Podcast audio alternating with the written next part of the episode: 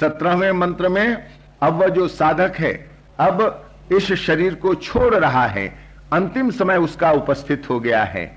और अठारहवें मंत्र में, बाकी जो उसके मित्र हैं, वे सब उसे विदाई दे रहे हैं, बिल्कुल जिसे अंतिम विदाई कहते हैं। ऐसा सुंदर चित्रण इन अठारह मंत्रों के माध्यम से हुआ है। तो पंद्रहवें मंत्र में क्या कहते हैं? वह शिष्य चिंतन करता है, वह शिष्य एकांत में साधना करता है। और साधना करते हुए कहता है, हिरणमयन पात्रेण सत्यस्यापिहितम मुखम तत्व पूषण अपावृणु सत्य धर्माय दृष्टय। यह मंत्र, इसका अर्थ है, हिरणमयन पात्रेण, सत्यस्य अपिहितम मुखम हिरणमय पात्र से, चमकीले ढक्कन से, हिरणमय माने सुनहरा, सोने का। तो सुनहरे ढक्कन से पात्रेण सत्यस्य अपिहितम मुखम। सत्य का जो मुँह है, वह छिपा हुआ है, वह ढका हुआ है। तत्वम पूषण अपावृणु। हे पूषण, तुम क्या करो? उस ढक्कन को खोल दो। उस ढक्कन को हटा दो। किसके लिए हटा दो? सत्य धर्माय दृष्ट मैं सत्य धर्मा हूँ। मेरी निष्ठा सत्य में है। मैं देखना चाहता हूँ उस सत्य को। मैं ढक्कन के पीछे वह सत्य कैसा है, इसको मैं देखना चाहता हूँ, इसलिए तुम हटा दो। अब यहाँ जो पूषण का संकेत है, वह वैसे तो सूर्य के लिए, पूषण सूर्य का एक नाम है, पोषण करने वाला। परंतु इसका दूसरा अर्थ वह ब्रह्म भी है, जिसकी साधना वह कर रहा है, वह ब्रह्म ज्योति, वह कॉन्शियसनेस वह चित स्वरूप, मानो उसकी साधना वह कर रहा है, और वह क्या देखता है? साधना करते करते देखता है कि यह तो सत्य जो है, उसका जो सत्य का मुख है, वह ढका हुआ है। किससे? चमकीले पात्र से, चमकीले ढक्कन से। यह एक रूपक है। वह ब्रह्म को जानना चाहता है, अपने स्वरूप को देखना चाहता है, पर यह देखता है कि यह जो संसार चमकीला, यह जो संसार अत्यंत लोभनीय, यह सोने के समान लोभनीय उससे मानो यह सत्य ढका हुआ है तो क्या करता है? साधना तो करता है, पर साधना में यह आकुलता का अंश है। कहता है, हे पूषण, इस ढक्कन को, चमकीले ढक्कन को हटा तो दो। मैं जरा देखूँ तो मैं सत्य धर्मा हूँ। मैं सत्य में निष्ठित हूँ। मैं सत्य को ही पाना चाहता हूँ। पर सत्य पर यह सुनहला पर्दा है। सत्य पर यह सुनहला ढक्कन पड़ा हुआ है। तुम कृपा करो, इस ढक्कन को हटा दो, ताकि मैं सत्य स्वरूप को देख सकूँ, सत्य स्वरूप की अनुभूति कर सकूँ, यह प्रश्न और यह तत्व, जिसको हमने कहा कि यह भक्ति का तत्व है, या आकुलता का तत्व, कि व्यक्ति आकुल होकर के ईश्वर से प्रार्थना करे, उस सत्य स्वरूप से प्रार्थना करे यह भी साधना का एक बहुत ही महत्वपूर्ण अंग है, जिसको हम कहते हैं विकलता। श्री राम कृष्ण देव जब ईश्वर की बातें करते तो उनके पास भक्त लोग पूछते, महाराज, क्या हमें भी ईश्वर के दर्शन हो सकते हैं? श्री राम कृष्ण कहते, क्यों नहीं? पर वे कहते थे, जब भक्त लोग पूछते, फिर हमें दर्शन कैसे हो सकते हैं? किस प्रकार से हो सकते हैं? तो श्री राम कृष्ण देव कहते क्या तुम लोग ईश्वर को चाहते हो? यदि सचमुच ईश्वर को चाहते हो तो तुम्हें ईश्वर के दर्शन हो सकते हैं। पर कहा कौन ईश्वर को चाहता है रे? श्री रामकृष्ण कहा करते, सब कोई तो ईश्वर से चाहते हैं। ईश्वर को भला कौन चाहता है? कैसी भी लक्षण बात है। हम ईश्वर से चाहते हैं। ईश्वर को तो नहीं चाहते। ईश्वर से नाम संपदा चाहते हैं, धन चाहते हैं हम उनसे प्रतिष्ठा चाहते हैं, पद चाहते हैं, संतति चाहते हैं, पर कौन ईश्वर को चाहता है? देख, यदि तू ईश्वर को चाहता है तो ईश्वर मिलेंगे। व्याकुल होकर के पुकार तो सही कभी कभी तो कहते, दावे से कहता हूँ रे, तीन दिन और तीन रात कोई ईश्वर को पुकार सके, ईश्वर के लिए रो सके तो ईश्वर उसके सामने आकर के खड़े हो जाते हैं। कैसी विलक्षण बात है? तीन दिन और तीन रात। हमारे जीवन में कितने वर्ष? एक वर्ष में तीन सौ पैंसठ दिन, तीन सौ पैंसठ रातें। और श्री रामकृष्ण कहते हैं, कोई तीन दिन और तीन रात भगवान के लिए रो सके तो भगवान उसके सामने खड़े हो जाते हैं। तीन दिन और तीन रात। ऐसा तो लगता है कि सहज है रोना। पर क्या सहज है? हाँ, संसारी वस्तुओं के लिए रोना सहज है। यदि हमारा कोई प्रियजन काल कवलित हो जाए तो महीनों हमारी आँखों का आँसू नहीं सूखता। यदि धन नष्ट हो जाए तो हम बरसों बिसूरते रहते हैं। पर कभी हमारी आँखों में यह सोच करके आँसू आता है कि प्रभु तुमने दर्शन नहीं दिए। प्रभु तुमको मैं देख नहीं पाया और मेरा जीवन विफल हो रहा है। किसके जीवन में ऐसी व्याकुलता आती है? जिसके जीवन में आती है, उसको दर्शन मिलता है। तो यहाँ पर पंद्रहवें मंत्र में यह आकुलता का तत्व, भक्ति का तत्व। मानो वह आकुल होकर के प्रार्थना करता है। मैं सत्य कहता हूँ, मैं सत्य धर्मा हूँ। मुझे सत्य ही चाहिए। मैं कुछ नहीं चाहता। यह जो चमक दमक है दुनिया की, मैं इसे पसंद नहीं करता। और इसका आकर्षण मेरे प्रति नहीं है। मैं तो सत्य के प्रति निष्ठित हूँ। हे पूषण हे सूर्य, हे ब्रह्म ज्योति हे चित स्वरूप, यह जो तुम पर सुनहला ढक्कन पड़ा है, कृपा करके हटा लो।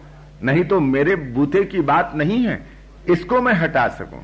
श्री रामकृष्ण का दूसरा उदाहरण, वह जो अंधेरे में पुलिसमैन है, वह तो मेरे चेहरे को देख लेता है, उसके पास चोर लालटेन है। वह मेरे ऊपर प्रकाश फेंक करके मुझे देखता है, मैं तो उसे देख नहीं पाता, पर यदि मैं पुलिसमैन को देखना चाहता हूँ तो मैं क्या कहूँगा? भाई, जो रोशनी तुम मुझ पर फेंक रहे हो, कृपा करके वह अपने मुँह पर तो फेंको, जिससे मैं तुम्हें देख तो सकूँ कि तुम कौन हो। और यदि मेरा अनुरोध मान्य करके वह चोर लालटेन की रोशनी अपने मुँह पर फेंकता है तो मैं उसे देखने में समर्थ होता हूँ। वह तो अनुरोध और कृपा का पक्ष है। ठीक यहाँ पर। इसी प्रकार अनुरोध वह कर रहा है। कि मैं सत्य धर्मा हूँ। मेरी और कहीं पर रुचि नहीं है, निष्ठा नहीं है। मैं सत्य को ही जानना चाहता हूँ। पर इस सुनहले ढक्कन के कारण, इस चमक दमक के कारण मैं उस सत्य को देख नहीं पा रहा हूँ। तो हे चित स्वरूप हे पूषण, कृपा करके तुम इस ढक्कन को हटा दो, ताकि मैं देख सकूँ। यह प्रार्थना चली और उसके बाद सोलहवें मंत्र में वही प्रार्थना और बलवती हो रही है। आकुलता बलवती हो रही है। भूषण, एकर्षे, यमो, सूर्य, प्राजापत्य व्यूह रश्मि समूह तेजहा, यह कह रहा है। मानो प्रार्थना का स्वर, प्रार्थना में पूषण, वही पोषण करने वाला सूर्य एक प्रतीक है। सूर्य से हमें पोषण मिलता है। तो सूर्य मानो उस चित सूर्य का प्रतीक, ब्रह्म सूर्य का प्रतीक। तो यहाँ पर मानो संबोधित करते हुए कहता है कि, हे पूषण, तुम जगत के पोषण करता हो। जैसे हम विपत्ति में होते हैं तो भगवान को कितने नामों से पुकारते हैं? हे कृष्ण, हे मुरारी, हे दयानिधे, हे मुरलीधर, हे श्याम सुंदर हे नंदनंदन। मानो जब आकुलता बढ़ती है तो हम भगवान के जितने नाम आते हैं मानस पटल पर, उन सभी नामों को लेकर के पुकारते हैं। यह मानो आकुलता का परिचायक तो यह भिन्न भिन्न नाम लेकर के जो पुकार रहा है साधक, यह मानो उसकी व्याकुलता का परिचायक और उस प्रभु के एक एक गुण, जैसे हम कहते हैं, हे मुरारी, इसका मतलब क्या है? कि तुमने उस शत्रु का वध किया, इसलिए तुम मेरे भी शत्रु का वध करने में समर्थ हो यही तो भाव रहता है कि जब हम भगवान को इस प्रकार से बुलाते हैं, मानो उसके पीछे का तत्व यही है तुमने उस गज को मोक्ष दिलाया, गज की रक्षा की। मैं भी तो इसी प्रकार विपत्ति में पड़ा हूँ, प्रभु। तुम मेरी रक्षा करो। तो भिन्न भिन्न नामों से, प्रभु के भिन्न भिन्न गुणों का स्मरण और चिंतन, मानो हम ईश्वर को स्मरण दिलाते हैं। तुमने उसका यह किया, तुमने उसका वह किया उन नामों के माध्यम से मानो प्रभु को हम स्मृति दिला दे रहे हैं। तो यहाँ पर भी वही है। वह तो ज्ञानी, सत्य को जानता, जानने चाह, जानना चाहता है यह साधक? कहता है, हे पूषण, हे एकर्षे एकर्षे अकेला चलने वाले हो तुम। तुम ही तो जगत में अकेले चलते हो। तुम्हें तो किसी दूसरे की अपेक्षा नहीं है। पर मैं तो तुम्हारी अपेक्षा रखता हूँ। मुझे तो तुम्हारा साथ चाहिए। मैं तुम्हारे साथ के बिना तो बिल्कुल अकेला हो जाऊँगा। तो हे पूषण, एकर्ष यमो, तुम यम हो। तुम संसार का नियमन करने वाले हो। तुम नियमन करते हो प्रभु।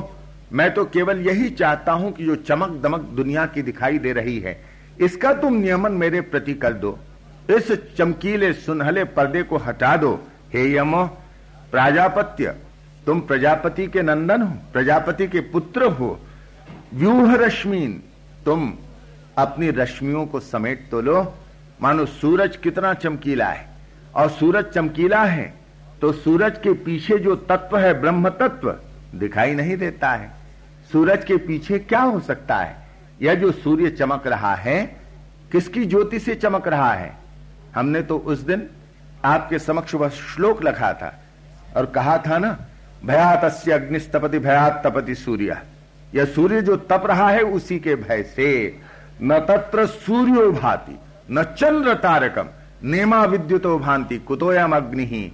पर उस तत्व में सूरज जाकर के प्रकाशित नहीं होता। सूरज उस तत्व को प्रकाशित नहीं कर पाता, बल्कि यह सूरज ही उसी की रोशनी से प्रकाशित होता है।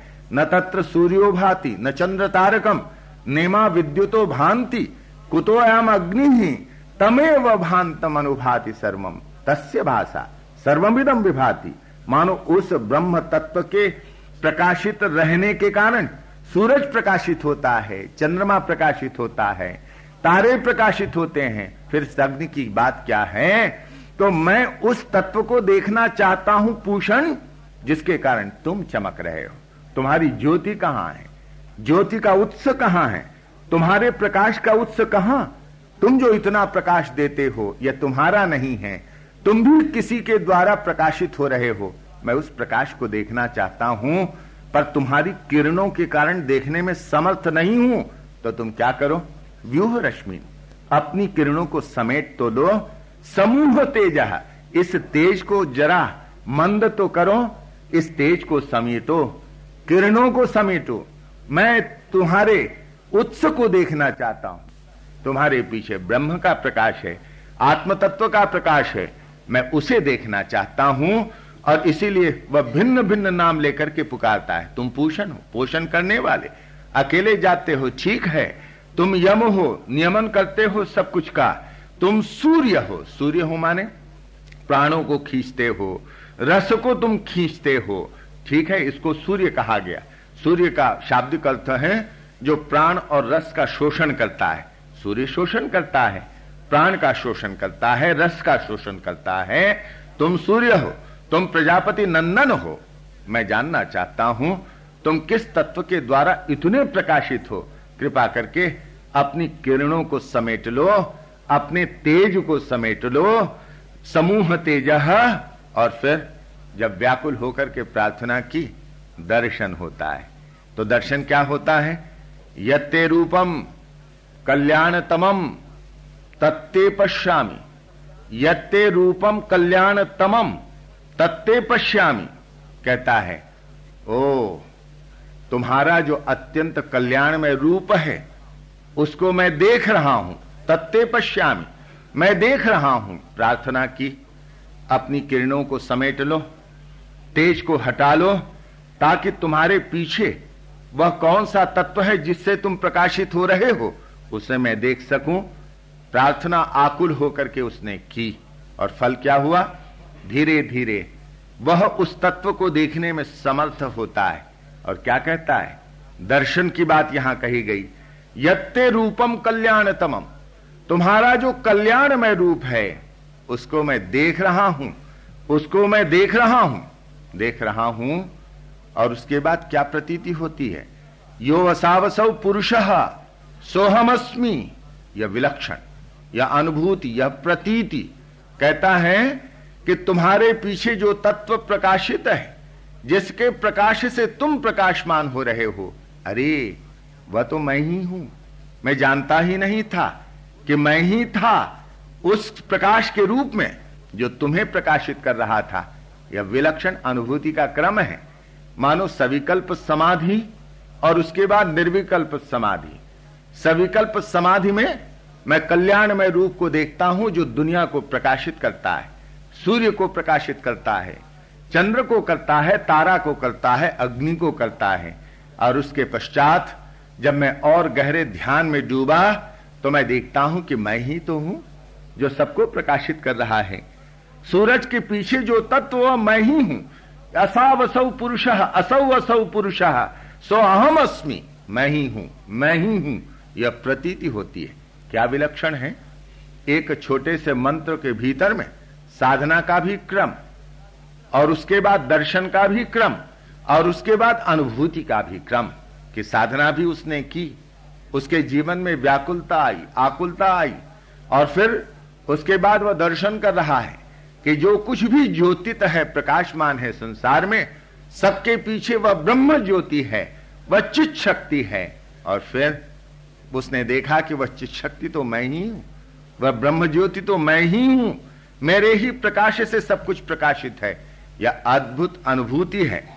और ऐसी जब अद्भुत अनुभूति हो गई, अब अपने दिन बिता रहा है। यह जीवन मुक्त है। इसने तत्व को जान लिया और एक दिन मृत्यु तो सब पर आक्रमण करती है। शरीर पर मृत्यु का आक्रमण होता है। तो अब आज यह मृत्यु शैया पर पड़ा हुआ है। यह व्यक्ति जिसने उस तत्व को जान लिया है और यह क्या करता है? कितने आनंद में है। होशवास, उसकी वृत्ति, उसके विचारने का ढंग, चिंतन, यह सब कुछ विलक्षण है। सत्रहवें मंत्र में वहाँ पर बताया गया क्या कह रहा है?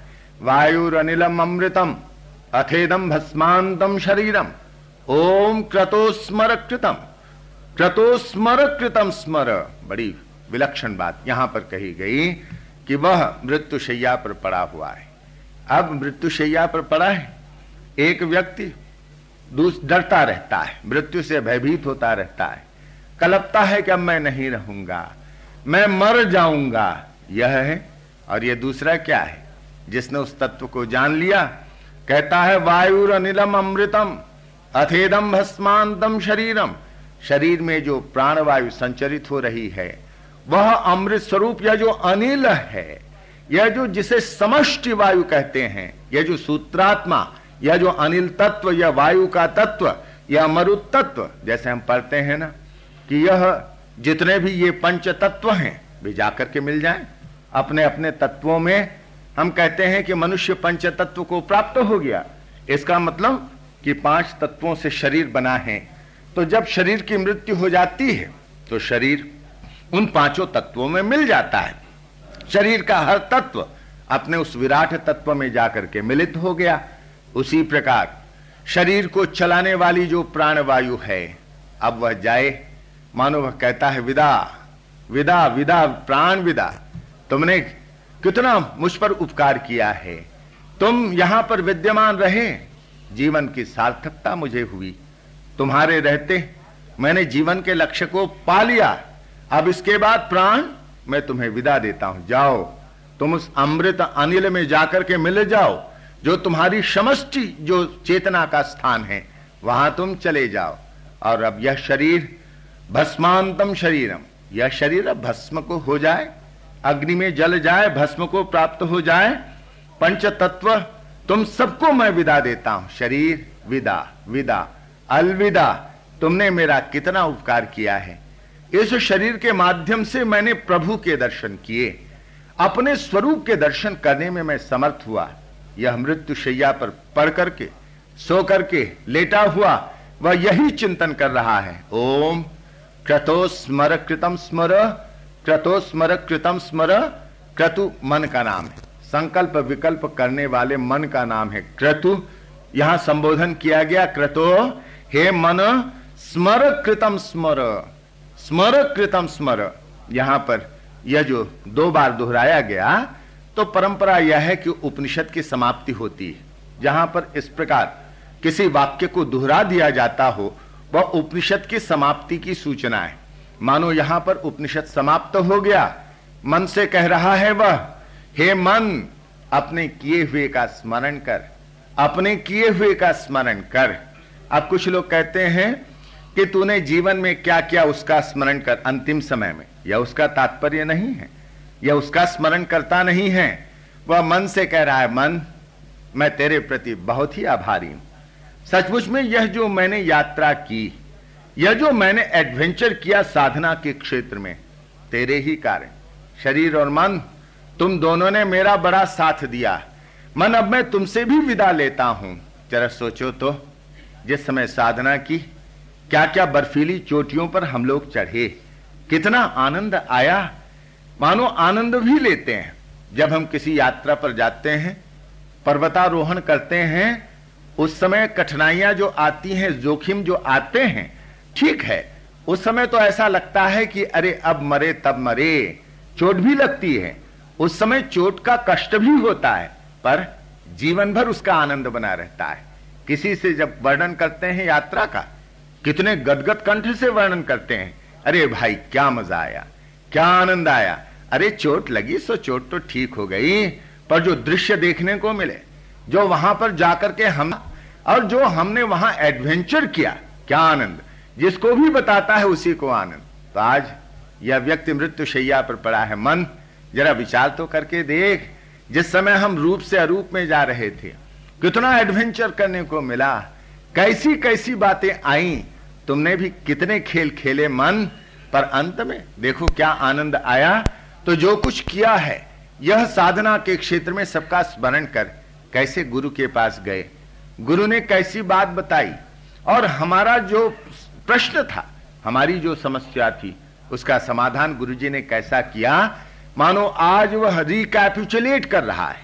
अपनी साधनात्मक जो जितनी भी वृत्तियाँ रही हैं अपने साधनात्मक जीवन के संबंध में वह चिंतन कर रहा है, मृत्यु शैया पर पड़ा होकर के और उसका आनंद ले रहा है।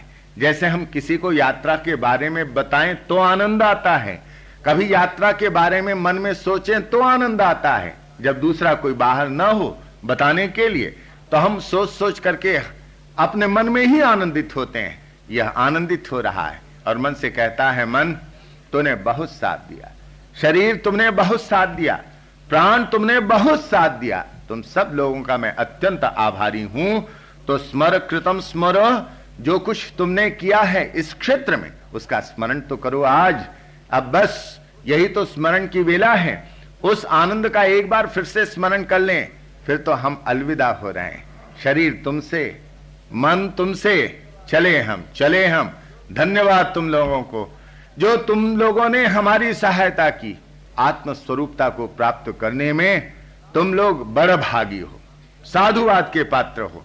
मानो यह सब कह रहा है और उसके बाद वह मृत्यु में लीन हो जाता है। वायु को भी विदा दे दी प्राण वायु को भी, शरीर के पंच तत्वों को विदा दे दी, मानो शरीर को विदा दे दी, मन को भी उसने विदा दे दी, सबसे विदा लेकर के आत्म तत्व में वह स्थित हो गया। अब शरीर जले। चिता पर? उसे क्या करना है? गिद्ध नोच करके खाएँ, कुत्ते नोच करके खाएँ शरीर को, चाहे जल में मछलियाँ नोचे, चाहे कच्छप नोचे, चाहे और कोई भी नोचे, चाहे कोई चंदन काष्ठ की चिता पर उसे लिटा करके जला दे। उसे क्या चिंता है? शरीर तो चला गया, खत्म हो गया, शरीर का काम हो गया, वह समाप्त। उसके बाद उसके बाद जो उसके भक्तगण हैं, मित्रगण हैं, बस चिता पर रख देते हैं।